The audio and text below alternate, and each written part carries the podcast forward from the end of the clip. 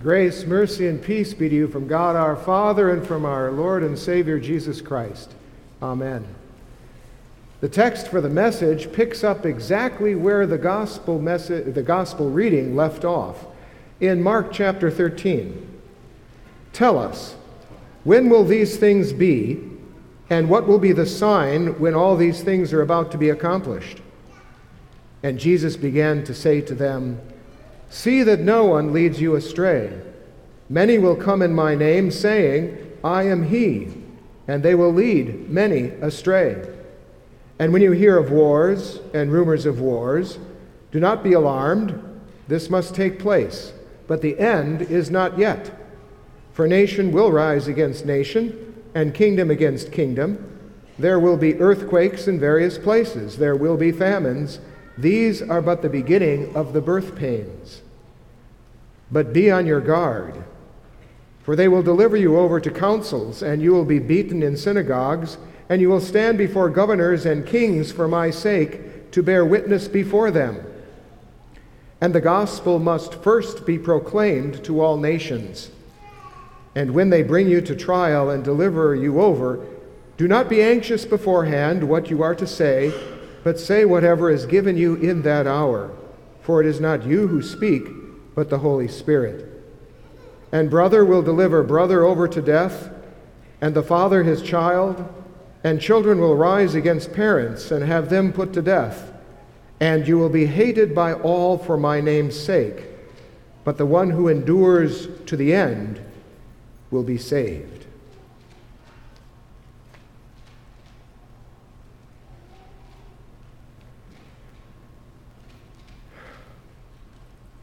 When will the end come? When will Jesus return? Have you ever asked yourself that question?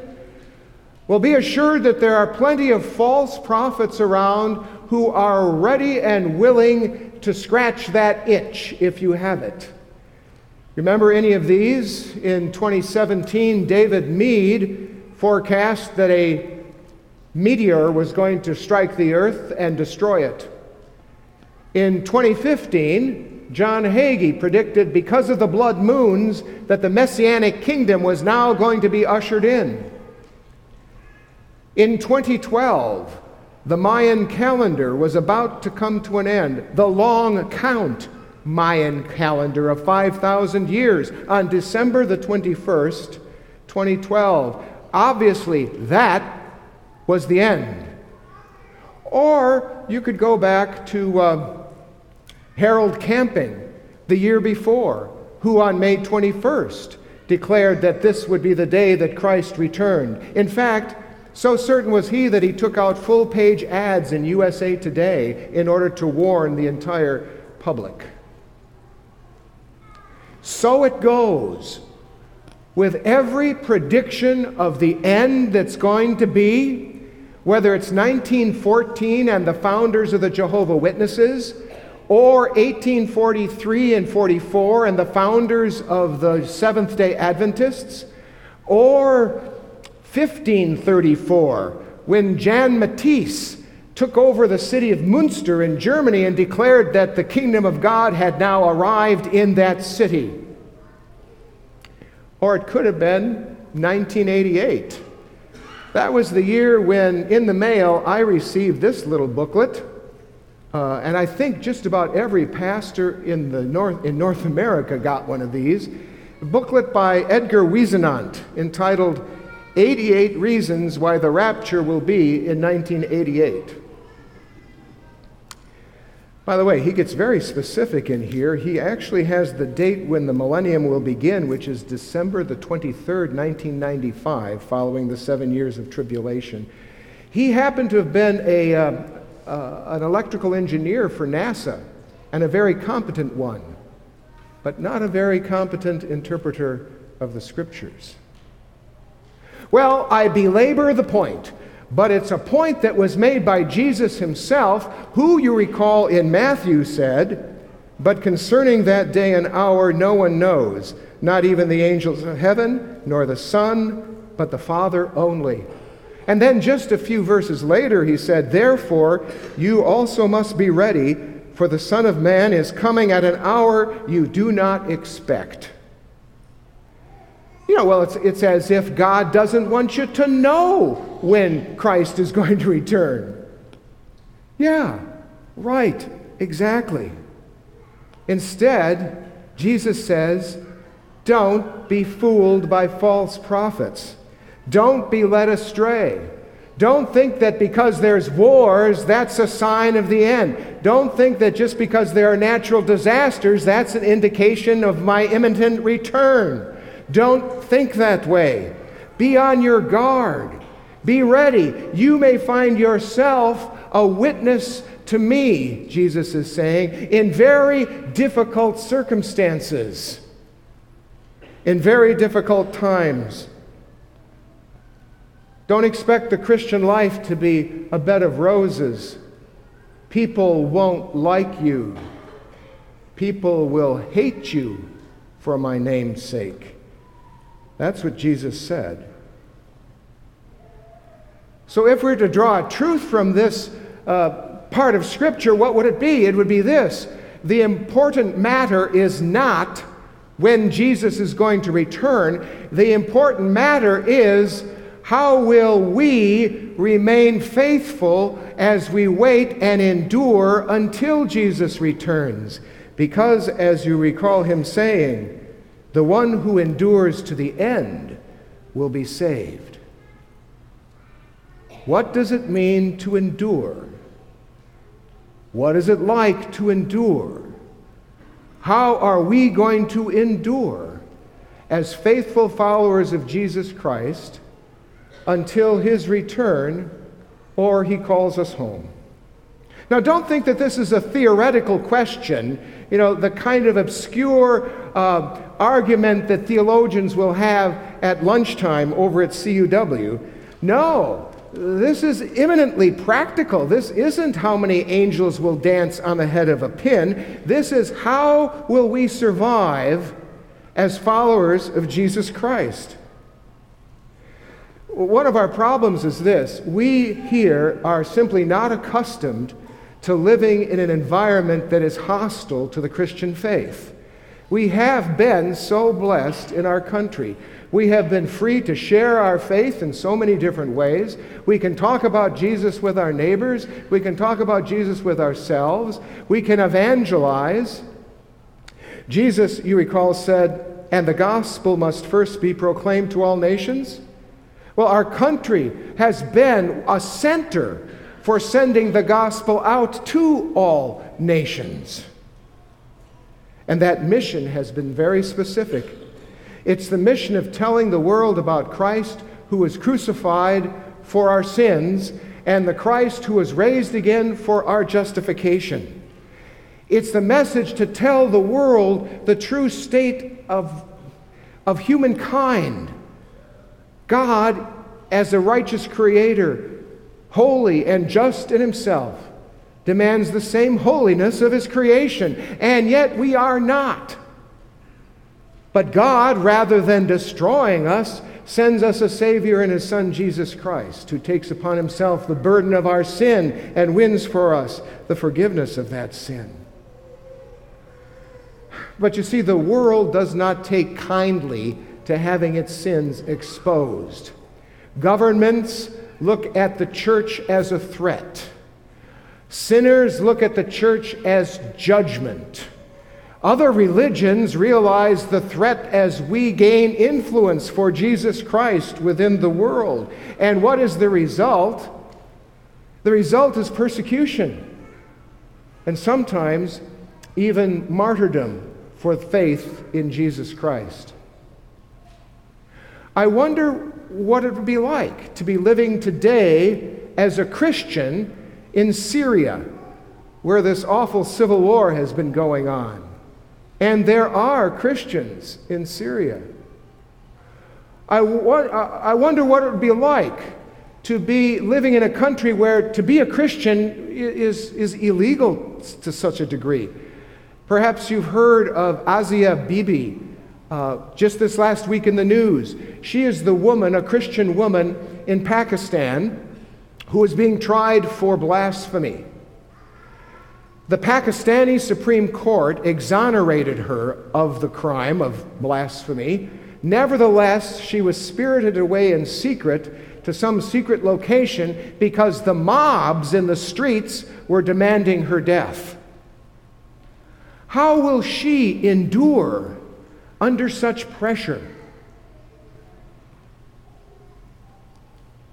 Our situation is so much less traumatic or dramatic, and yet we find ourselves in a situation where increasingly the Christian faith is under ridicule in the public square.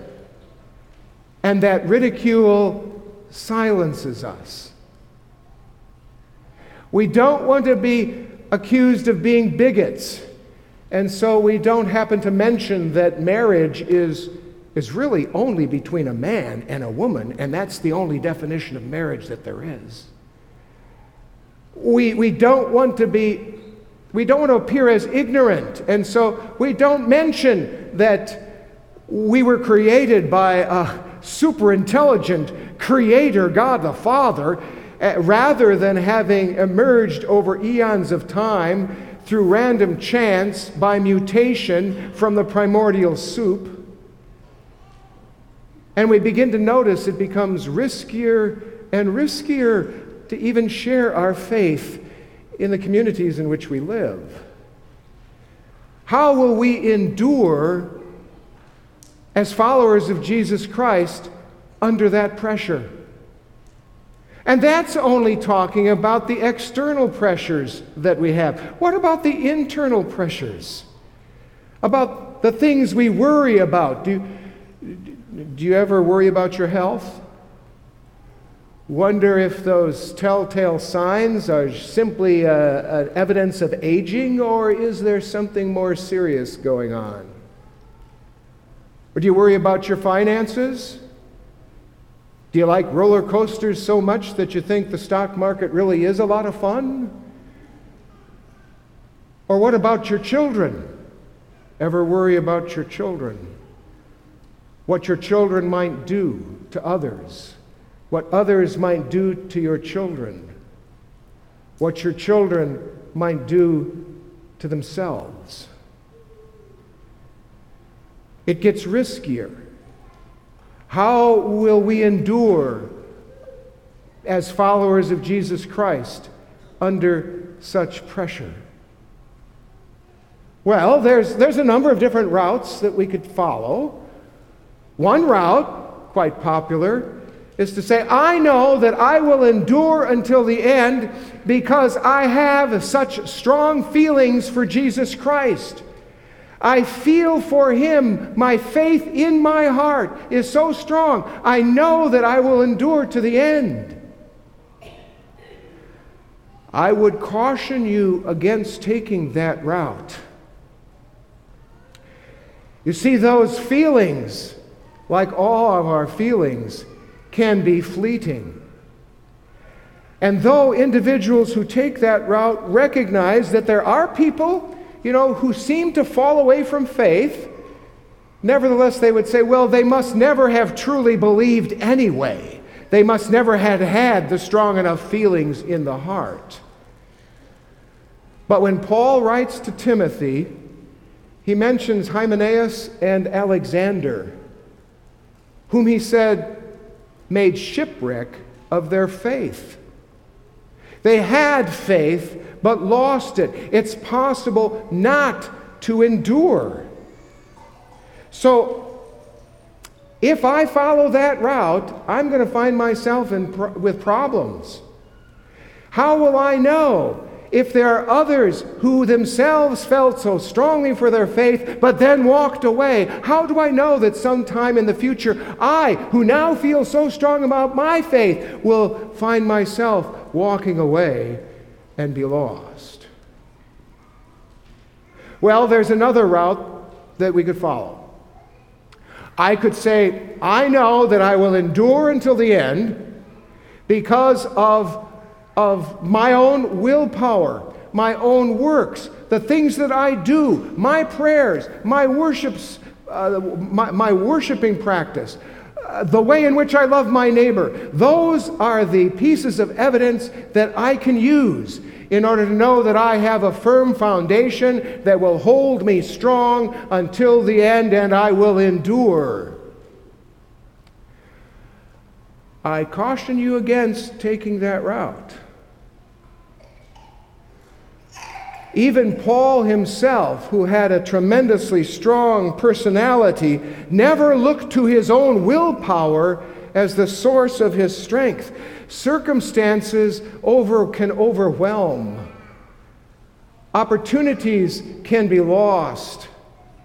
Our bodies continue to weaken as we age, as do our minds. Paul saw himself as weak. So he wrote to, the Romans For I do not understand my own actions, for I do not do what I want, but I do the very thing I hate. For I have the desire to do what is right, but not the ability to carry it out. For I do not do the good I want, but the evil I do not want is what I keep on doing. You see, if I follow that route, I'm going to find myself in trouble because I will have seriously underestimated the power of the devil the world, and my own sinful flesh to take me down. No, Paul needed something stronger than his own self will, and so do I, and so do you. There is another route, there is another path to endure. I can say, I will endure because I will look to Jesus. I will endure to the end because I will listen to Jesus. I will endure to the end, whatever the circumstances, because I will trust in Jesus. I won't look to my own feelings for Him, but I'll look to His feelings for me. I won't trust in my own works done for Him, but I'll trust in His work done for me. And there's no caution that I need to give here because this is what the scriptures tell us to do. Now, Paul says in Philippians, work out your salvation with fear and trembling, and that sounds like something that we must do for ourselves. But the very next sentence says this for it is God who works in you both to will and to work for his good pleasure. It is God's power that's behind our endurance. So Paul writes to the Thessalonians, But the Lord is faithful. He will establish you and guard you against the evil one. And he writes to the Philippians He who began a good work in you will bring it to completion at the day of Jesus Christ. And if those words of God giving us strength for the enduring aren't enough, Peter in his first letter says this, and this is a longer passage, so please keep, keep attentive. Blessed be the God and Father of our Lord Jesus Christ according to his great mercy, he has caused us to be born again to a living hope through the resurrection of Jesus Christ from the dead, to an inheritance that is imperishable, undefiled, and unfading, kept in heaven for you, who by God's power are being guarded through faith for a salvation ready to be revealed in the last time. You are the ones who, by God's power, are being guarded through faith for a salvation ready to be revealed at the last time. God claimed you. He washed you in your baptism. He's fed you at his table. It's, it's, he's the one who gives you the courage, the strength, the endurance so that you look to God through Jesus Christ. And that way you can avoid thinking that your feelings will give you the strength you need or your deeds will give you the proof that you require. Instead, you follow the direction of the author of Hebrews who says, Let us fix our eyes on Jesus, the author and perfecter of our faith. Enduring really is what Jesus is talking about in Mark chapter 13. Enduring is surviving whatever our circumstance is as faithful followers of Jesus Christ to the time when He returns or to that moment of our own end. Let me share with you a story.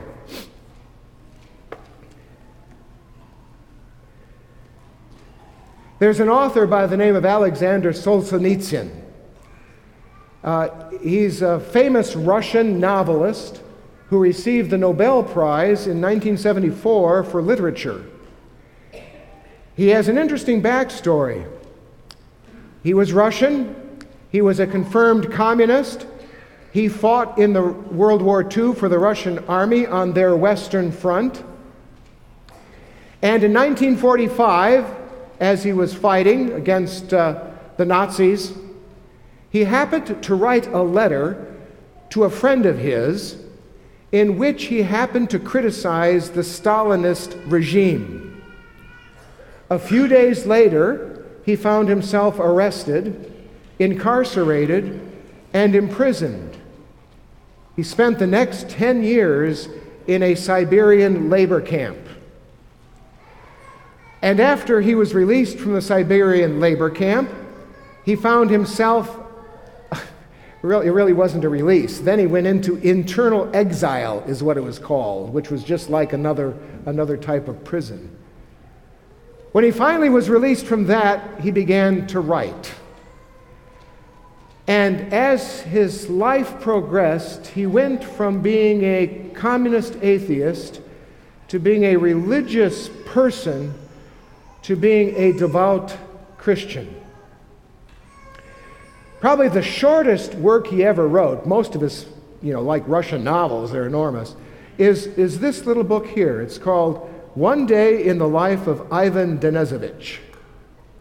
Ivan Denisovich is a prisoner in a Siberian labor camp. The story is one of his days. How he wakes up, it's 17 degrees below zero. He's marched over to the mess hall. He's marched out to his work camp. He's marched back to the mess hall. And then it's the end of the day, and he's there in his cell. It so happens that his cellmate, one of his cellmates, is a man by the name of Alyosha. Alyosha is a Christian. In fact, the reason that, that Alyosha is in prison is because he is a Christian. And this Alyosha character seems to have this, this peace about him, whereas Ivan is just cold, cramped, and depressed. Alyosha has this strange peace about him, and he seems to have a, an effect on the other prisoners who are around him. Well, this particular evening, before lights out, Ivan is putting Alyosha down for his faith. You know, what, what's this done for you? Here you are, you're, you're in this miserable camp, you're doing this miserable work, eating this miserable food. Where is your faith getting you? Is what Ivan is saying. Well, however much you pray, Ivan says, it doesn't shorten your stretch. You'll sit it out from the beginning to the end, anyhow. Alyosha responds, horrified, Oh, you mustn't pray for that either. Why do you want freedom? In freedom, your last grain of faith will be choked with weeds. You should rejoice that you are in prison. Here you have time to think about your soul. In the worst of circumstances, this Alyosha endures. Not only is he enduring, he's thriving.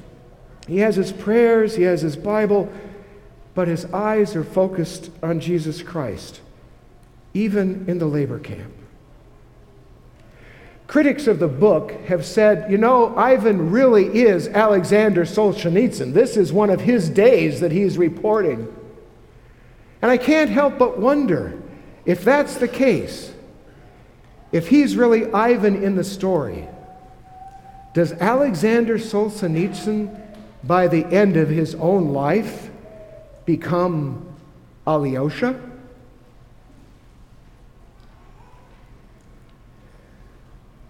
When will Christ return? We learn today that that really is not the most important question. The real matter is not so much when will Christ return, but how will we endure faithfully as his followers until he returns or he calls us home. And the answer for that is clear. We won't do it by relying upon our own emotion. We won't do it by relying upon our own works or deeds. We'll rely upon Christ's love for us and his work for us. And in that way, we will have strength and we will endure regardless of the circumstances in which we find ourselves. For our God is faithful, and he will do it. Amen.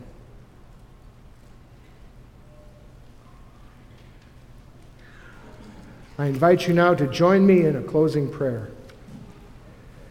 Lord God, Heavenly Father, through your word and sacrament, you strengthen our faith, and by your power and grace, we endure.